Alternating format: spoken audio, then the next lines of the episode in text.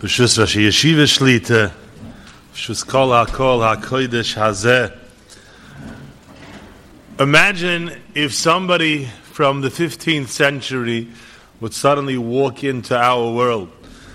And sure, he would see that the world has changed and he wouldn't recognize what's happening around him. The map of the world would be different, the map of the sky would be different, the technology, the personalities, the food, the medicine, everything would appear to him as if the world was recreated from scratch. Rabbi said the last time we were together was just before Rosh Hashanah. Since then, the world has changed dramatically, profoundly. The world has undergone a cosmic rebirth. Because since that time, we've been through Rosh Hashanah, Yom Kippurim, and Sukkot, and every cell in the Bria has been reinvented. Everything in the world has been recreated, and most especially ourselves. Rav Pinchas Koretz, a Chetzadik B'Kodesh Levrocha, used to come into the Hakofis. He would be wearing a white kittel with a white kolpik, and he would say the reason he dressed like this Simchas Torah was, you know, says on Yom Kippur, we dress in white because we're trying to be like Malachim. By the time Simchas Torah comes around, the Malachim are already trying to be like us. That's how much we grow. That's how much we change. The Svarim Akdoshim tell us when we sit in the Sukkah, the Sukkah is such a holy place that even the Malachim don't have Rishus to enter there. And we come out, you know, it says by Yankov Avinu, in the beginning of Pashas Vayetze, Vayivga, Bamokoim, and he saw, Hine Malachi Elikim Oilim V'yordim Boy. He saw the angels, he saw the Malachim going up and down the ladder.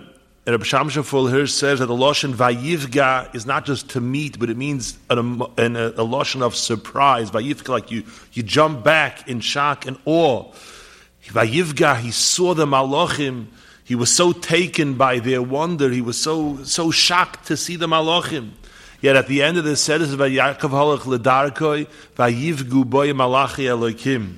At the end, after he had gone through all his nisyonis, he reached the level that now, instead of he being surprised and taken aback at seeing the greatness of the malachim, it now was vayivgu boy malachi elikim. The malachim looking at him were taken aback by the greatness, by the madrega of Yankovino. In the same way, how much we grow through a yomim neiroim, how much we are lifted up spiritually before a Hashanah before the Yom Noraim, we were spiritually old, we were shrunken, disoriented, full of chet. Now we're young and vigorous, energized, rejuvenated. And we might say to ourselves, who, me? I, I, I don't feel that way. I barely remember that it was just Yom Noraim. Oh, yeah, yeah, it was, right. We were just two weeks ago still holding a lulav and esrig in our hands and saying, Ah, Hoishana Lamancho Elokeinu, Ashana Lamancha Berenu. Maybe some of us feel it was like more, more than a couple of months ago. But even if we don't feel it, in our neshamas, that's actually how it is. The Rishonim tell us our neshamas we cannot recognize them how they look after the Yerachai Sonim. We go from Chodesh Tishrei into Chodesh Cheshvan, and just like a newborn baby has everything brand new, but he doesn't know, doesn't understand, is not aware of it. Sometimes we're that way, but we are new. We're not the same people. Our neshamas have been cleansed. Our spiritual Evorim, the pneumius of all our Evorim, the pneumius of our eyes, of our ears, of our mouths, our whole makeup has been redone. So maybe we'll feel that this is a big drop. Here we were, a Yerecha Isonim, a month of strength, a month of power, and we're in Chodesh Mar the month where there's no Yom Tovim, where it appears as if there's no light. Yet the truth is that now we are ready for the tachlis. The point of the entire Yomim Neiroim is a pasuk. We say it on Shmini Atzeres and the Haftarah, we learn the Haftarah of Shlomo HaMelech, and it says, Vayihi ba yoim hashmini, Shilach es ha'om, vayivorchu es HaMelech, vayelchu lo holeim smeichim v'toivei leiv, al kol ha'toiva asher oso Hashem. There's a pasuk in Yecheskel, v'hachayos rotzoi v'shoiv, kimare habozok, talks about the malachim, the chayos, they are rotzoi v'shoiv. Rotzoi means they go toward v'shoiv and they go back. And the Balatanya is masber. The malachim in Shemayim, their existence goes through stages. First, they're rotzoi, they go towards Hashem and they absorb all of the energy, all of the shefa, all of the chiyas. Then v'shoiv, they go back and they accomplish what they have to. They go back again to the Rebbeinu to get more shefa. Go back, accomplish what they have to. And they're constantly touching and jumping back, touching and jumping back. And that is the seder of the entire bria. We are the same. We're always rotzoi for shoiv. We go towards Hashem. We daven Shemana Esra. We become close to the Rebbeinu.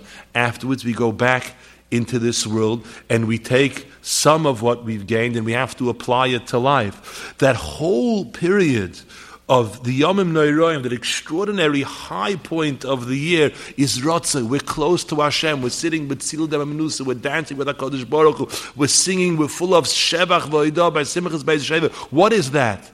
What is the purpose of all that? The purpose of that is now, is after Chodesh Tishrei, V'shoiv. We've taken so much, we filled ourselves up, and that's what Shlomo HaMelech, that's what it says in the Pasuk, after Yom Tevahiba Yom Hashmini, Shilach Esoam, Vayevarchu Es HaMelech, Vayelchu Lo Holeim, Smeichim V'toivei Leiv, Al Kol HaToiv Asher Hashem. Hashem did great things to us, for what? Just that we should have a great experience? No, so that we should prepare ourselves for the long winter that's ahead, to take Vashoiv, to understand that the Seder and the purpose of life is Lases Loidira Betachtoinim, to take that Kedusha and bring it into the everyday life, and to bring it into the normal give and take of what appears to us to be simple weekday, what appears to us to be long winter nights which the Balei Musa called the Heilige Winternacht, the holy long winter nights, the nights where we can grow, the season where all of nature goes into a slumber, when all of Gashmias wears itself down and the trees drop their leaves and draw into themselves, and the roots shrunk, shrink and retract, and it seems as if the world is asleep, the Gashmias is asleep, and that's when we have to take the energy that we've absorbed and use it to grow. There was a great tzaddik in Yerushalayim who was known to be the biggest maspid in Yerushalayim, Alexander Moshe Lapidus, and he used to say, his version of Olam Habo, what he's dreaming of, what Gan Eden is going to be, he's going to have a stender with a Gemara and Bava and a tea and a pack of cigarettes, and he'll be sitting by the window, and outside there's going to be a furious winter storm, and he'll be able to sit and learn by that window for all eternity. That was his picture of Olam Habo. So, we are at the beginning of a time of great opportunity. Hashem has invested tremendous koyach We've been rotzoi, we've been lifted very high, and Hakadosh Baruch Hu is expecting a return on his investment. This is not. This is really a, a marshal of life. What Hakadosh Baruch Hu invests in us till He sends us down on this world and he puts koyach into us, and he expects of us. We're meant to take the gifts that HaKadosh Baruch Hu gives us and turn them into something meaningful. In Koheles, oh, Shabbos Chalamoid, we read Koheles. Koheles is one long Musa Shmuz. Now, if you listen during, you listen during the laning of Koheles, every few psukim somebody else gives a krecht, somebody else gives a sigh. Oh, Hevel Havolim, ah, Hevel, everybody, ah, yeah, we all know the truth vanities and futilities, and, and, and we're told it like it really is. There's one pasuk in Koheles that describes something so horrific, and I don't know if this scene has ever taken place in all of human history. Yet there's a pasuk that is, describes a certain reaction that is so unbelievable. If we would think into it, it would boggle our minds. Haksil choivik es yodov ve'oichel es besoroi. The fool folds his arms and he eats his own flesh. I don't know if there's ever been recorded in all history, if there ever was a culture that existed where people ate their own flesh. We know there's cannibalism. There even today there are tribes who eat each other for breakfast. But that one should take a piece of his own flesh and eat it never happened. People die of hunger before they would bite into themselves. People go insane and yet you'll never see somebody eating his own flesh. I'm not a zoologist, but I think even in the animal kingdom, it doesn't exist. Although you have animals that eat each other, you even have animals that eat their own young. And the Teicha describes that at the time of the Churban, and the Pasuk tells us, Yidei Noshim Rachmani is Bishlu Yaldeyan. But nowhere do we find that people would descend to the level of actually eating their own flesh. What would it take to make someone be an oichel as besoroi? Certainly not hunger. Not even insanity would drive a person to do something which we've never witnessed in all of human experience. About what is this pasuk talking about? So Chazal tell us in the Medrash, this is defining a terrible moment in a person's existence. When a person will come to Shamayim, says the Medrash, and he will see what he could have accomplished with his life easily. How much Torah he could have known. How many mitzvahs he could have done. How he wasted time and energy and life and lost the opportunity to be mashlim himself, which he could have accomplished so easily. He's going to be driven to such an intense pain, to such an agony, to such an anguish, that at that moment he is going to actually be oichel es besoroi. He will eat his own flesh. A level of pain that nobody in this world has ever seen. And the Gra says that that is a pain that's worse than all of Gehenna. Besides the Gehenna and the punishment that a person that's reserved for Chaitim and Balei Avera. Seeing what we could have had, seeing how we were tricked by the Yetzer Hara, seeing how we wasted our energy and our koyach for nothing, and how easily we could have had it all. That pain is so powerful. If a human being would have to go through that, says the Goin, he would die on the spot. But HaKadosh Baruch Hu gives the neshama the strength to continue existing. About that moment, it says, Haksil chayvik es yadav, the fool, oichel es besarei. He eats his own flesh. The Yetzer Hara is truly vicious. There's a moiride geword for Rabbi Itzela Peterburger. Rabbi Itzela asked, Chazal tell us, Rishoyim Maleim Charotos. The wicked are full of regrets.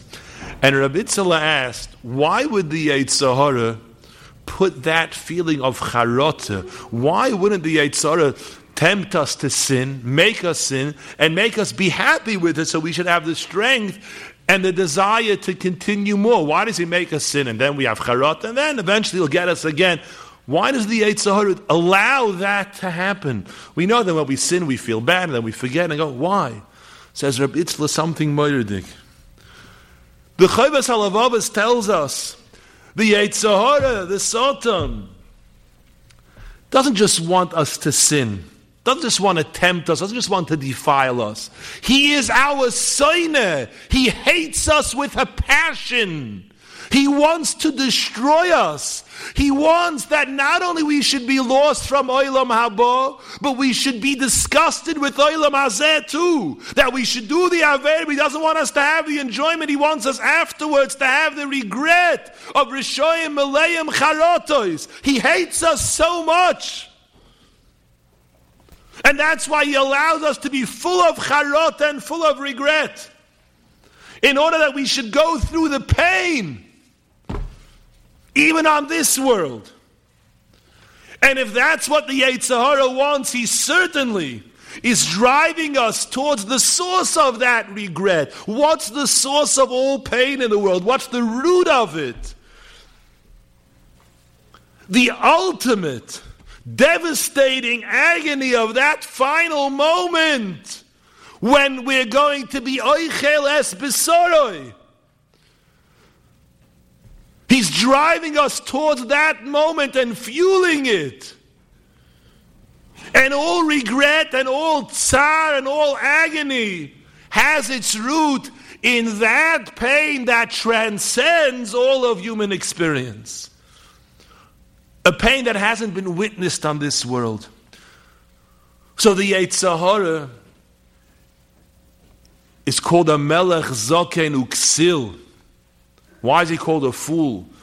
And the Chofetz Chaim said he's not because he's a fool, but like you call in Yiddish a shoemaker, a schuster, and a tailor is called a schneider because he cuts and because he makes shoes, so too one who makes others into fools is called exil.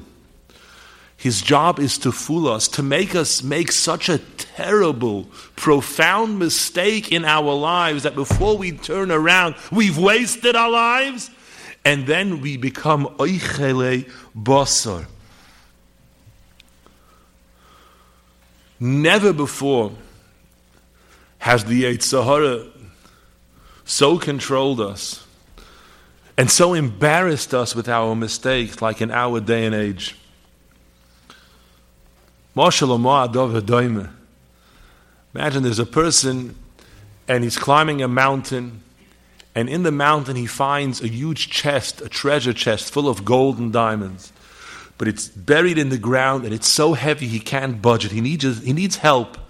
Doesn't really want to share it with somebody else, but he has no choice because he can't get it out by on his own. Decides he's going to go down the mountain. He goes into the town. He's going to find somebody who can help him bring back this chest of gold and he's walking down the street looking for people. There's nobody inside. Suddenly he sees there's somebody standing next to a building, a tall building, 50 stories, and he's leaning against the wall and he's pressing against the wall with all his might. And he goes over to him and says, Excuse me, could you help me? The guy says, I, I, can't talk to you now. He says, Please, I found an entire chest full of gold and silver and diamonds. I'm ready to take a partner. I want you to share with me. Please, I need a person to come help me carry. I can't come now. Can't you see I'm holding up this building? I says, What are you do? Says, yes, I'm, if I'm going to leave from here, this whole building's going to come crashing down. Listen, he, he, sees who he's dealing with. He says, Listen, this is not a person for me to deal with. He goes further. And it's ready, it's late at night, and he suddenly he sees the person who's looking up, and he has a rifle in his hand, and he's marching back and forth and back and forth. And says, Look, I need some help. There's a, there's a treasure chest in the mountain full of gold and silver Will you come help me? He says, I can't leave now. He says, What do you mean I can't? can't I'm, I'm guarding the moon. He says, You're doing what? He says, Yet, you know, there's people who are, want to steal the moon. And I'm, in, I'm here, I'm marching back and forth, and I'm protecting that no one can come and steal the moon. He says, What do you knows that to come steal the moon? He says, I can't talk to you now. This is very important. What I'm doing is so important. No, so he goes through, he doesn't see anybody in sight. He sees there's somebody on top of a mountain. He's sitting up there on top of the mountain.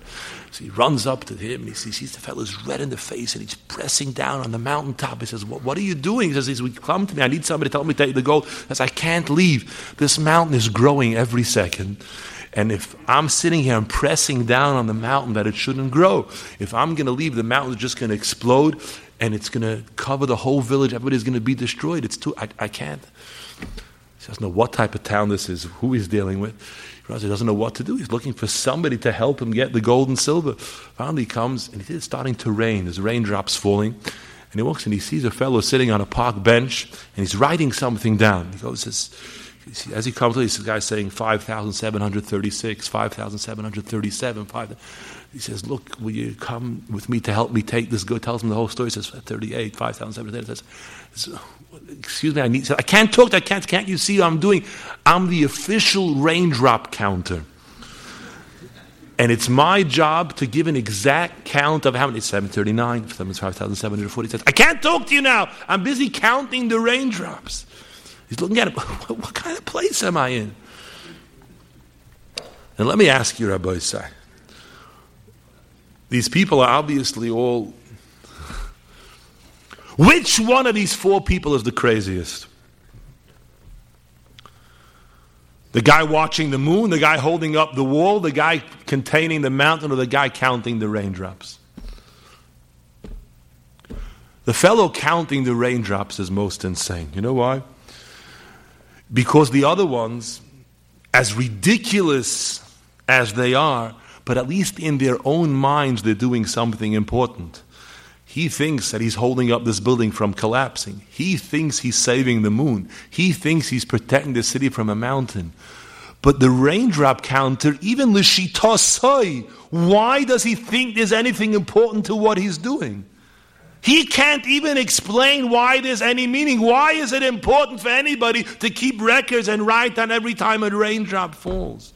Even according to his own understanding, he doesn't make any sense. Rabbi say in previous generations, the Yetzer Hara led us astray from Torah for many different reasons. We were involved in all sorts of isms, in all sorts of ideas, all sorts of revolutions, recreating economic systems, social systems, saving the world. We Jews were big troublemakers. We were agitators. We were anarchists. We were everything. We were pushed and pulled into all the movements in the world. And as ridiculous and as much of a waste of life that this was, but at least the person in his own mind thought that he was doing something important. Today, what does the Yetzer Hara take us and make us throw away our lives on? On things that even we ourselves know are ridiculous. Is life just about chasing foolishness, junk food, junk thought, junk conversation, junk superficiality, petty life, pathetic emptiness? Foolish pleasure seeking that plunges us into the deepest depression. And you ask anybody, and he'll tell you, Yes, I am involved in ridiculous pursuits. I'm involved in emptiness. I'm just pushing one day to the next. And I know I'm not accomplishing. We know ourselves that we're giving away the opportunity for shlemus to be official raindrop counters.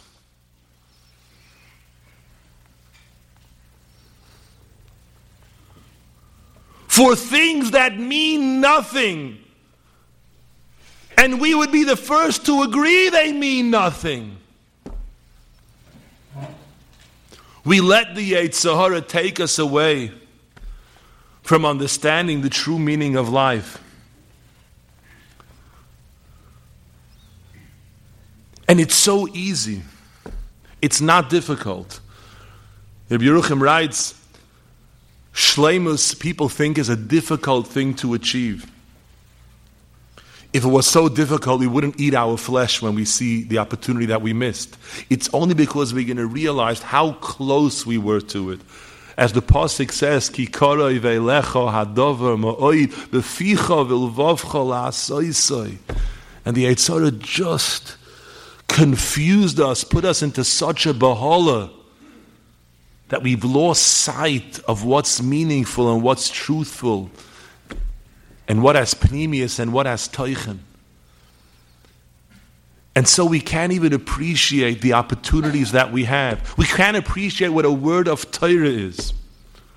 Somebody told me he sat down to learn with a chavrus. He tried to get somebody, convince him to come to learn. The fellow had learned in yeshivas, but he had been out of learning for a long time. And he began the blot Gemara with him. So he was learning Daf Yomi, and he says, Bakoil Ma'arvin. And the fellow turned to him and says, Who cares? Who Who cares what you can make an Erev with?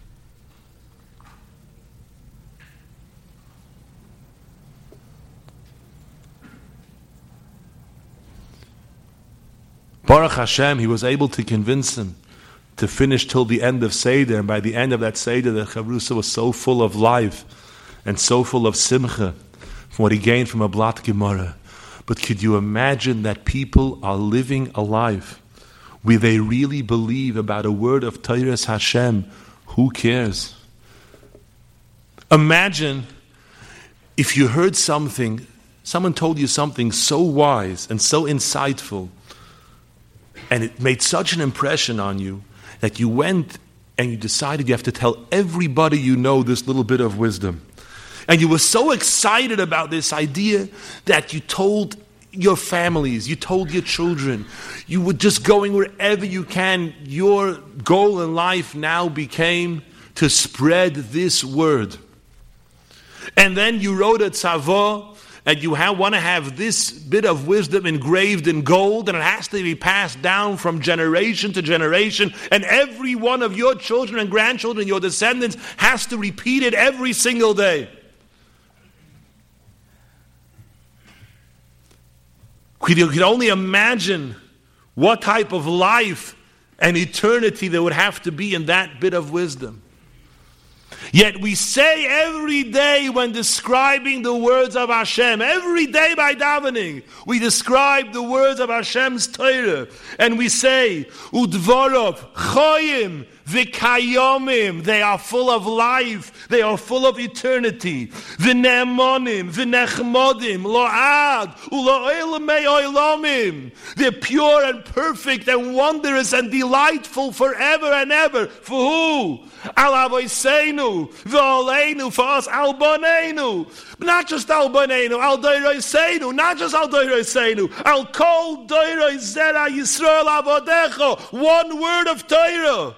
The Yisoid V'Shoyresh Avoida quotes the Zohar HaKadosh that in every letter of Torah, just on the Aleph, there are Elef, Arba, Meyois, V'chomesh, Revovois, Oilomois. Hundreds of thousands of millions of entire worlds, Kulam, Tuluyim, Bakoitz, on the little thorn that comes out of the head of the Aleph. In one small letter says the Zohar HaKadosh, Tluyim, Elef, Alofim, Riboy, Rivovois, Oilomois, Shel Alma Dechsifin, worlds of Chukais, of love, of Ahava. What does that mean when we say, Bakoil Me Arvin? What do we just utter out of our mouths? Words that are there, Al Doireseinu. Val kol doira zeri Yisrael avadech Reb Chaim Volozhin writes in Nefesh HaChaim, if one letter would be missing from the Torah, the world would cease to exist. And yet people could be living in such a mistake and think and say, who cares?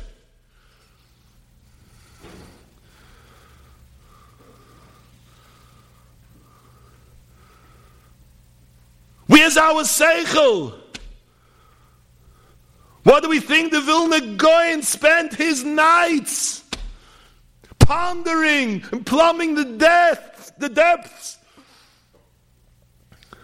of every ice of Torah, the greatest minds in history, the greatest tzaddikim. What were they doing? What were their lives? What were their words that we live with till this very day? What was it all about? About Dvorov, Choyin, V'kayomim, V'ne'emonim, V'nechmodim, Lo'ad, U'lo'il me'oilomim. But the Yetzer Hara can turn us into such fools.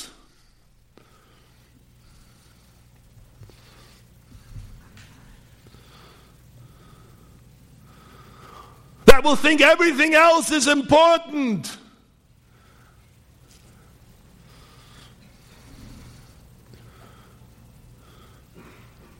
And we'll go from one meal to one recreation to one next waste of time to another. Until Chalila we become Eichlim as Besaram.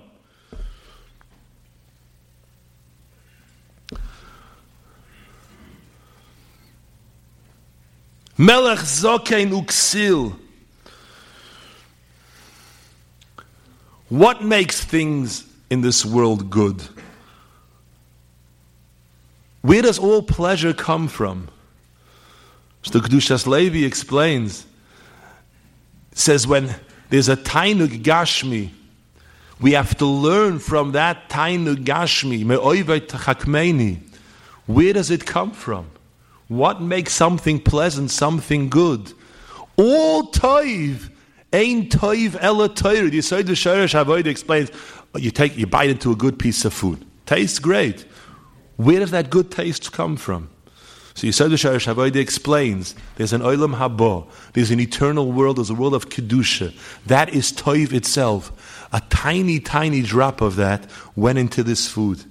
And when we're enjoying that, we're enjoying a tiny sliver of the true toiv. That's what Chazal mean, ain toiv ela Torah. Whatever's good in the world is just a small taste of Torah. And when we eat a good ma'achal, he says we should think, if this is good, how great and wondrous must be the shirish of where all this comes from.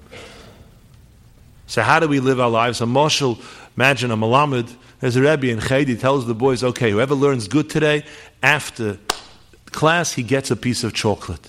And all the boys are good, they come up, they line up for their chocolate. He takes out a piece of chocolate, he gives each boy a sniff. You smell it, you smell it, you smell it. He takes it, puts it back in his pocket. And they're all so happy. Oh, the chocolate smells so delicious. Do they not know that you can actually eat chocolate and it's so much better than smelling chocolate? So the Yetzer Hara fools us. And he convinces us to live on the edge. He diverts us from the real Hana'ah in the world.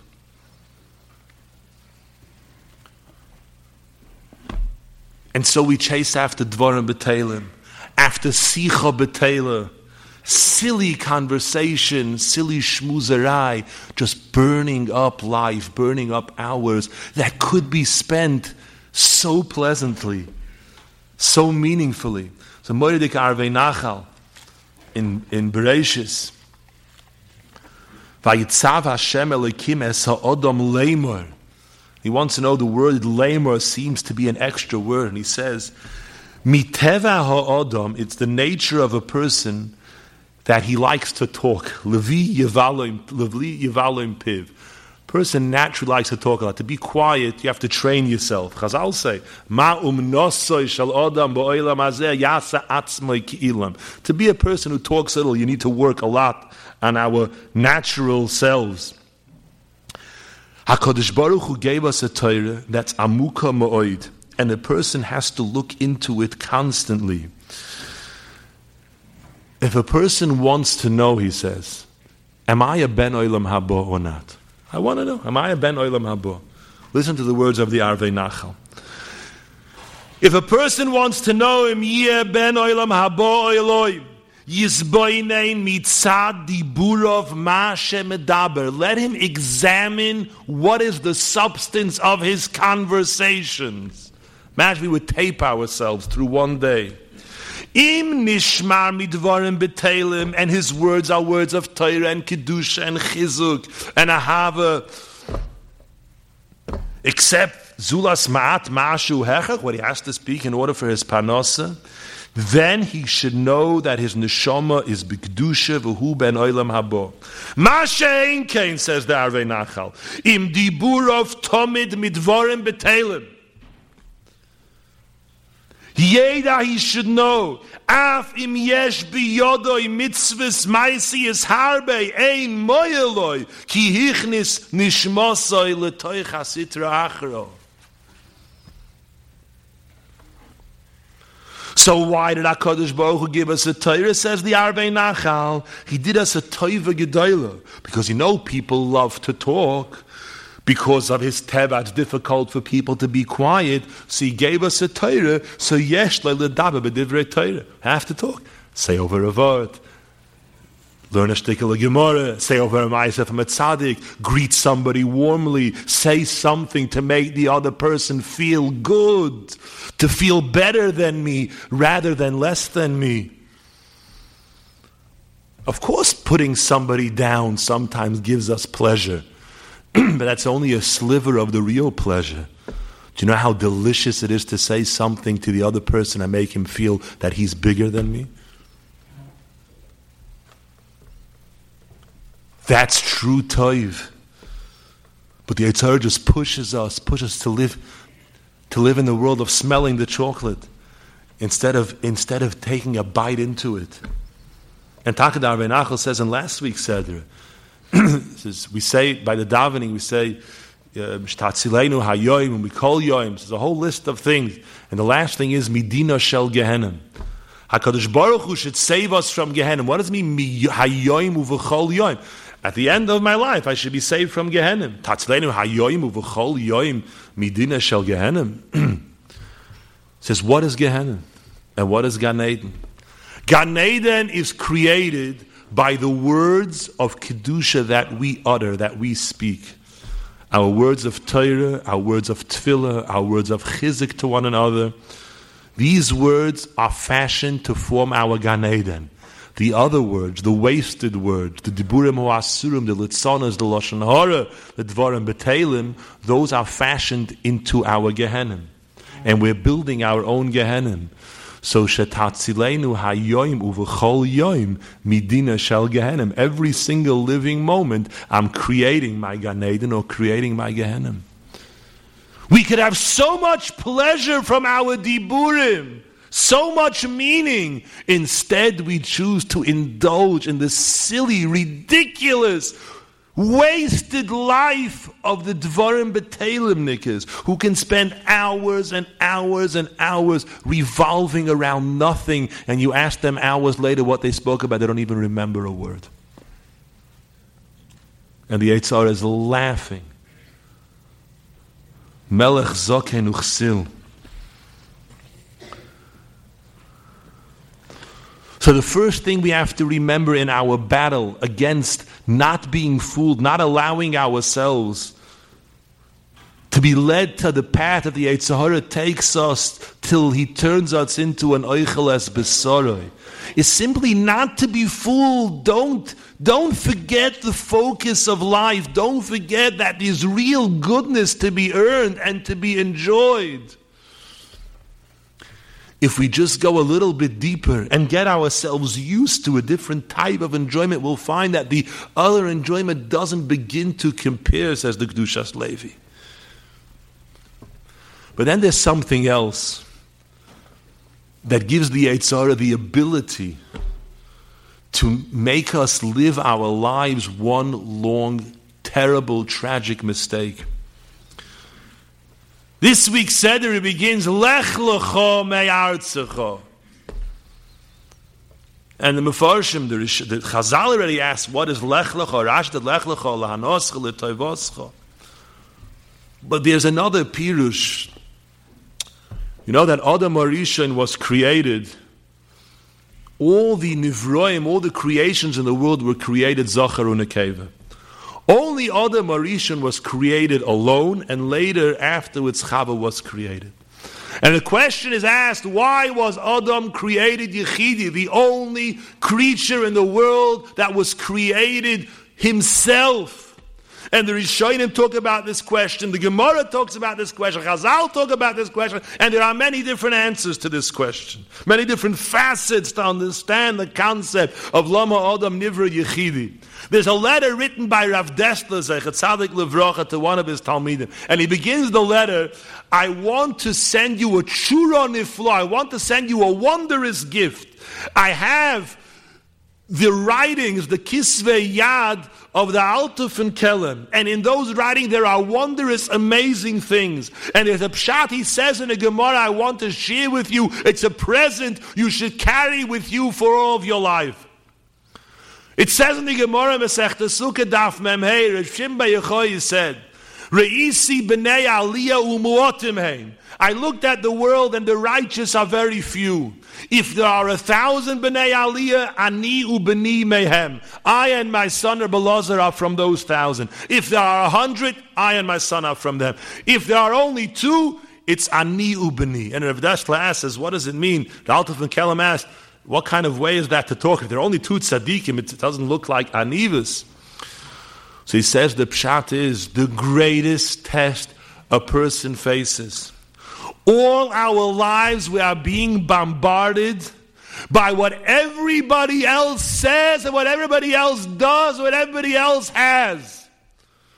And this drives people insane. It doesn't leave them one moment of peace on this world. The greatest power that a person has to have is to be able to stand on his own even if everybody else is doing differently. Avram or Ivri Kol Oilam Kula was on one side and he was on the other side. And this is what Reb Shimon bar Yochai meant. He said, if Kol Isi B'nai Aliyah Mu'atim, they are a minority against the whole world. But if there are a thousand, I and my son will be there. If there are a hundred, we'll be there. If there are just two against the whole world, we'll be there. Lama nivre ha'adam yichidi. HaKadosh Baruch Hu created Adam that he is in essence a creation alone, a yachid. Of course, he has to have companionship. A person is also a social being. There's a whole Torah's Hamidas, how we, how we interact with one another. But essentially, in our essence, we are Yechidi. So that we should be able to live alone. Even if everybody else is doing different. And this applies on many different levels. Firstly, it applies on our ability not to be swayed just because everybody else is doing something, and if we know that it's wrong, we don't have to follow. No, Chazal tell us about Noach. Had Noach lived in the days, according to one day in Rashi, he was only a tzaddik b'doiroisov, but he had he lived in the days of Avram, lo Rashi says. How could you say lo nechshav leklum? He would have been nothing. Noach ish tzaddik tomim hoyo b'doiroisov. You're talking about such an extraordinary tzaddik. He would have been nothing. He maybe it wouldn't have been the gadol hadar. He would have been a big tzaddik. You say lo nechshav leklum, but perhaps the pshat is. Now there's a ma'aser. Reb Hershel said the had a brother named Ramosh Misambur. And Ramesh Samba once had to go daven in shul, and he had to pass through a very low part of town, a mokim tomei in the city. And he came to his brother after he davened, and he said, "You know, today when I davened, after walking through bad, that part of town, I felt such a kedusha, I felt such a yisraelis, I felt so uplifted. What could it be?" And he said, "Simple." A mokim tame, a mokim of nisyonis, is a place that's full of nitzoitzes of kedusha, sparks of kedusha that have fallen from people who were nichshal, and they're all there, being they were captured by the klipos. When somebody walks through such an area and he watches his eyes, he goes through with Yirah Shamayim, all of those nitzoitzes of kedusha become his. The way you walked through that area, you gathered since you went through Bigdusha, all of that Kedusha that was lost there became yours. By the time you got to Shul, you were a new person. You were, you were never at such a level. Somebody told me that he was in Yerushalayim and he was going back to America, so he went with his son to say goodbye. There's a great tzaddik in Yerushalayim, Rabbi Yankiv Meir Shechter, gesund und stark. And he said to him, he said, they told him, we're going to America. He said, ah, ah, can America. He says, you should know, he says, the airport is a place where there are millions upon millions of nitzoitzes of kedusha that are lost there. The whole place is designed to be machshel people in riyos asuros. If you can travel from here to America and go through such a mokim kedusha, that means all the kedusha that was lost there could become yours. And you could reach a level that is higher than all of that tumor. I think I've once said over the Shem MiShmuel who says, explains Pshat and the Zohar HaKadosh who says that a person could become a tzaddik gomer, b'shor chode uverige chode. In one second you can become a tzaddik gomer. How does one become a tzaddik gomer in one second? So he explains there are two ways for a person to become a tzaddik. There's the long way, years and years of work and avodah, and then there's the quick way. If one lives in a time or in a mokim that there's a tremendous excess of tumah, and he turns himself away from that tumah, at that moment he gets bikdusha, all of that tumah equal to all of that tumah, he gets it bikdusha. So he could become b'shah chada, a tzaddik gomur. Imagine a person has, imagine a person has in his house a television set. Now, think of how many millions and billions of hours of creativity and talent of mushchosim went in to create all that programming and all the shtusim that go through just to produce what's on that box. And a person takes that and he disposes of it. At that moment, he gets bikdusha all of those billions and trillions of hours of, of money of creativity, of idea, of talent that went to the Sitra Achra, he gets that b'kedusha b'shor chodu v'riga chodu. Noach, had he lived in the times of Rome, he was a regular person. You know where his tzidkis came from? He lived in the Doyer HaMabul, and he wasn't like them. He became a tzaddik tomim b'doiroiso. And that's a tzaddik we can learn from. Even if we may be loy nechshav leklum, as far as our own avodah.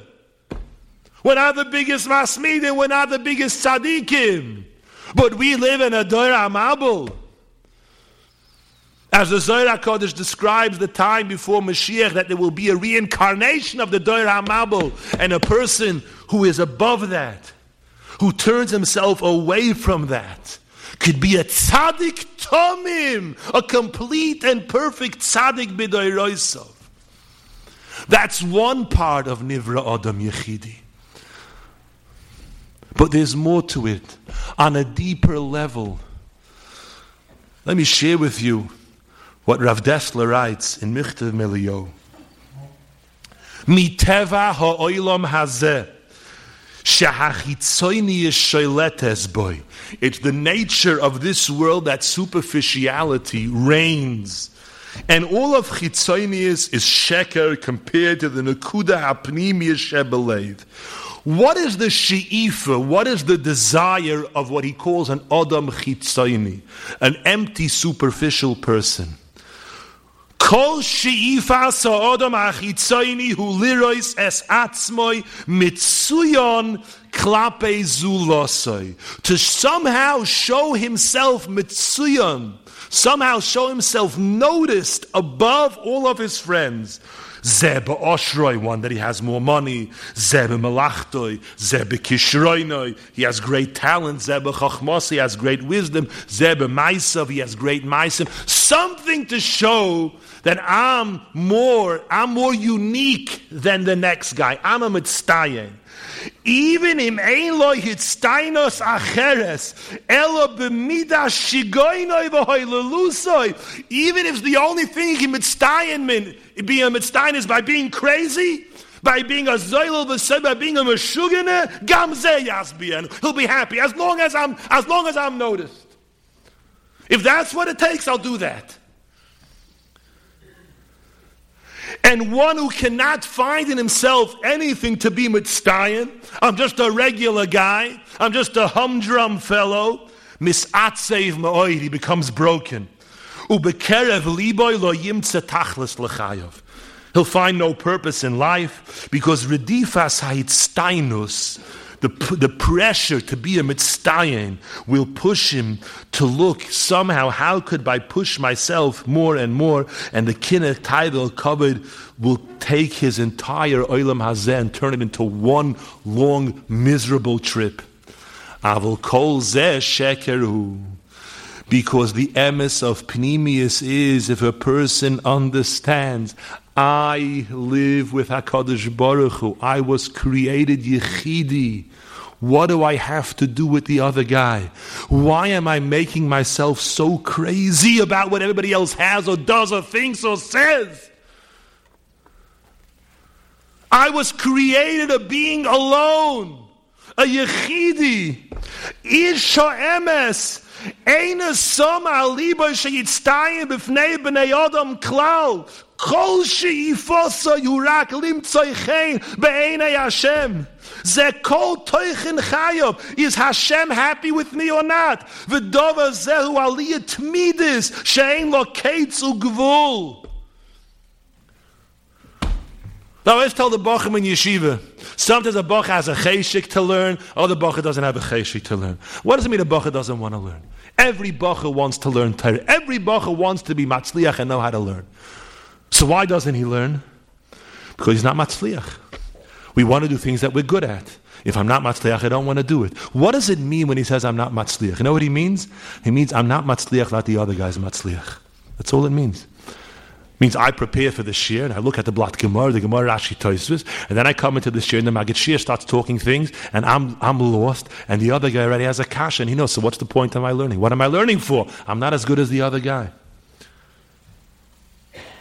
If he would think, and how many Bachrim fall out of learning because of that? If he would think for one moment, what does my learning have to do with him? I'm learning for Hashem. I was created Yechidi. As the Gaon says, when one learns, he should learn as if there's only one hour in the world, one Blat Gemara in the world, and one person in the world. What do you mean? I don't understand as I don't understand the shir that the other guy understands. You think there aren't things the Maggid Shir himself doesn't understand? And why should the Maggid Shir learn? If Rabbi Akiva Eiger learned and we don't understand what Rabbi Akiva Eiger learned, so what's the purpose of our learning? And Rabbi Akiva Eiger wasn't able to learn like the Rishonim, the Rishonim couldn't learn like the Tanoim, Tanoim couldn't learn like the Nevi'im. So maybe nobody should learn Torah, because what's the point of learning if I can't understand like Rabbi Gamliel anyway? Because I'm not, I'm learning from my Kesha to Torah. It's me and HaKadosh Baruch Hu alone in the world. And I always tell the Bachrim, there's a time in your life, if you're lucky, when that will hit you with the full force of its emes, you'll realize that deep inside you, that it's you and HaKadosh Baruch Hu, and that day is the day of your liberation. That's your Yitzias Mitzrayim. That's the day when you'll find inner peace for the rest of your life. And there are never many people who never reach that day.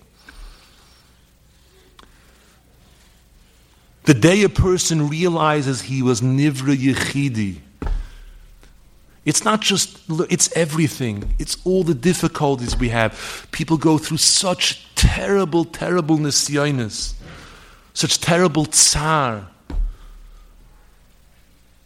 such difficulties people have. If a person realizes it's me and HaKadosh Baruch Hu, the person can have the strength to carry through, to survive the most difficult tests.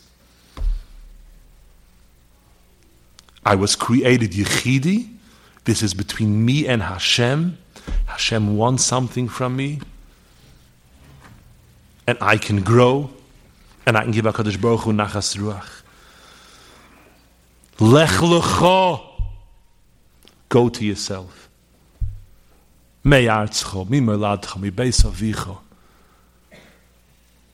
But if we miss life and we forget about lech lecha, we're always lech loi. Every thought is governed, is determined, is programmed by what everybody else is saying and doing and being and hearing.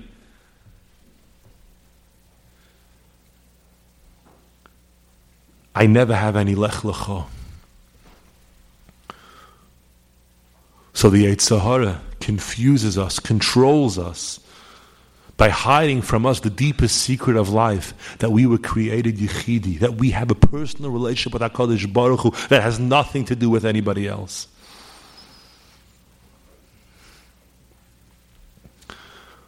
And the third thing, going to be Messiah. The third tool the Yetzer Hara uses to destroy us and to lead us onto the path of Oicheles Besaroi is something we have to be very, very careful of.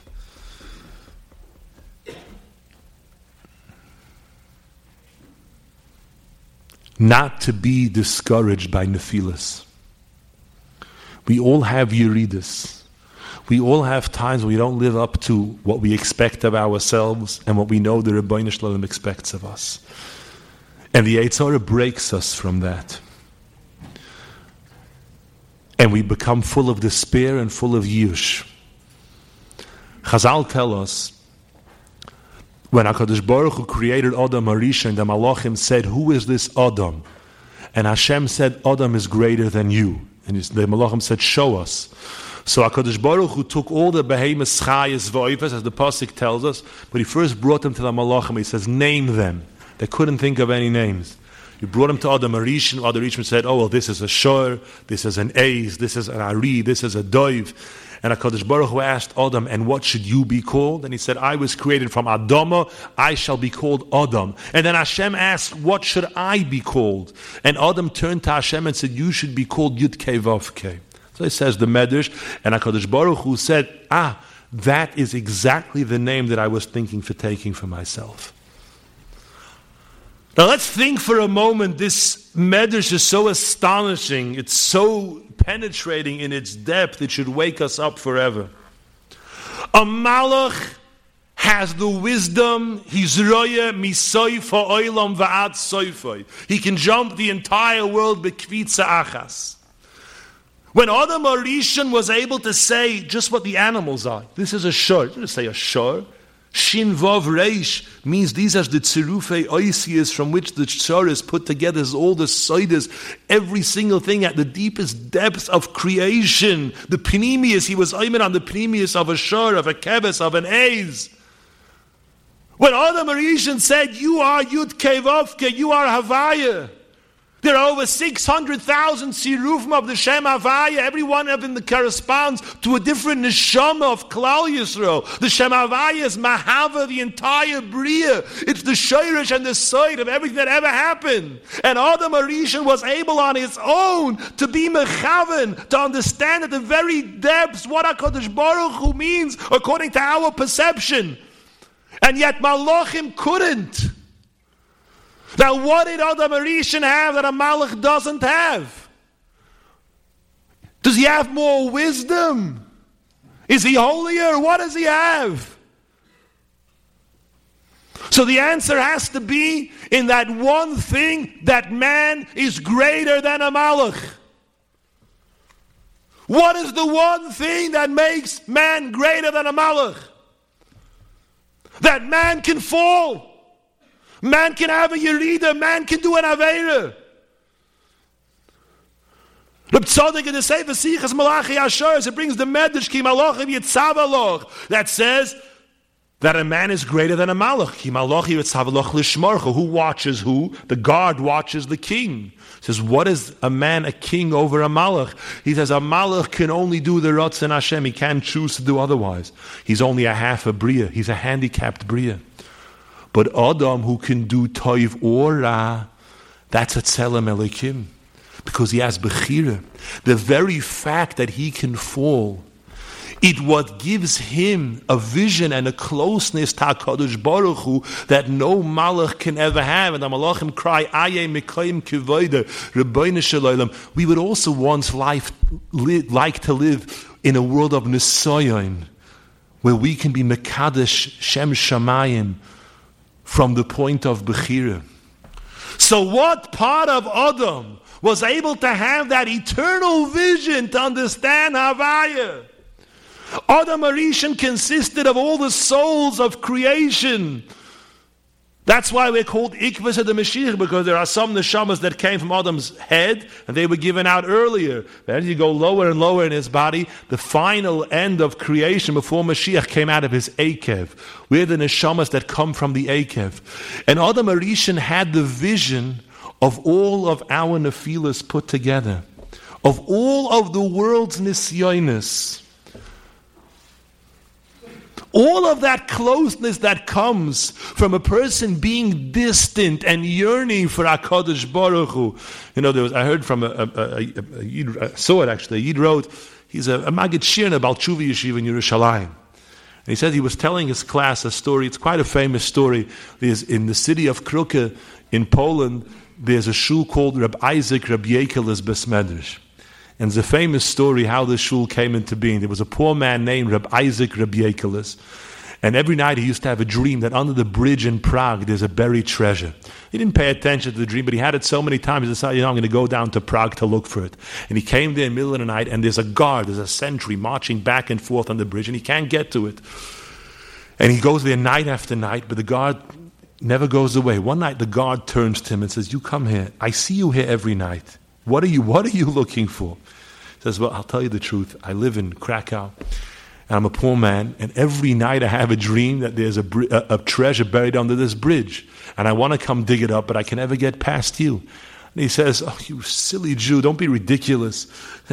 you pay attention to dreams. Every night I have a dream that there's a man in Krakow named Reb Isaac Yekelis, and buried under his house there's a buried treasure. Am I going to go run to Poland to go dig it up because of some, some silly dream?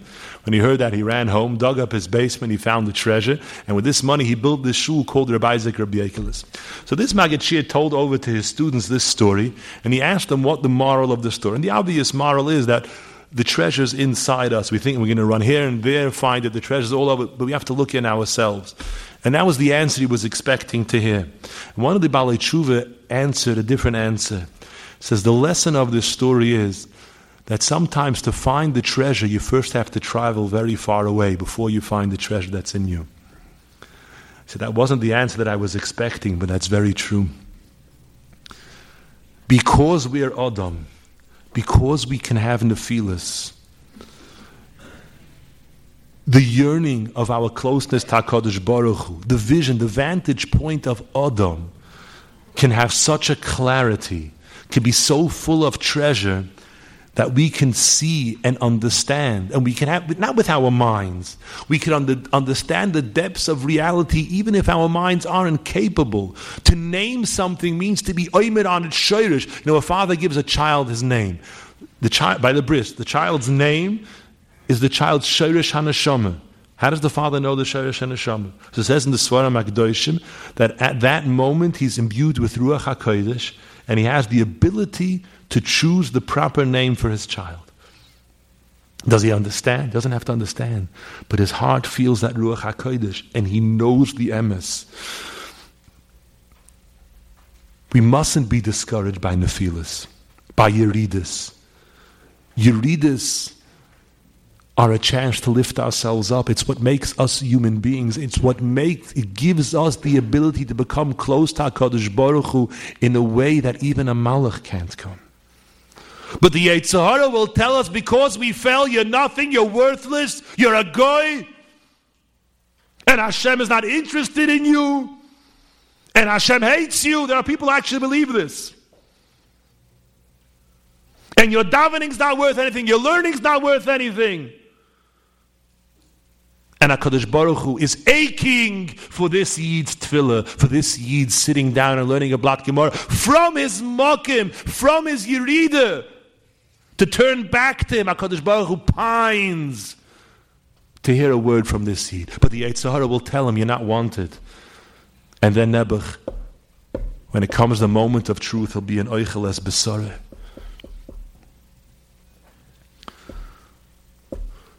So, as we gather our strength together to face the challenge of the long winter, beginning with Mar we've loaded up, we've fueled ourselves with Yerecha Sonim, with the strength of the Heilige Yomim Noiroim, all that Rotzoi, and now it's Shoiv. Let us fill ourselves with hope, with encouragement, with courage, with, with confidence that we could be tzaddikim, tzaddik tomim b'doiroisov, that we can fill our lives with meaning, with pnimius, that we have, each and every one of us has a yechidi relationship with HaKadosh Baruch Hu, that HaKadosh Baruch Hu treasures that relationship and He can't wait to be with us. The Yetzer doesn't want us to know about that. He wants to blind us to that. So that we should become Nebuch and. But let us have the strength and the Seichel HaYoshar and the Chizuk and the Koiches HaNefesh not to be fooled, not to be fooled, not to live a mistake to experience the real pleasures in life. Let us imbibe life deeply and have an enjoyment that only tzaddikim can have because they really enjoy life. They're having such a great time. That's the emes. The Rebbe Reb Bunim once said, if the biggest balei taiva would know how much hano a tzaddik has when he eats, they would all become tzaddikim.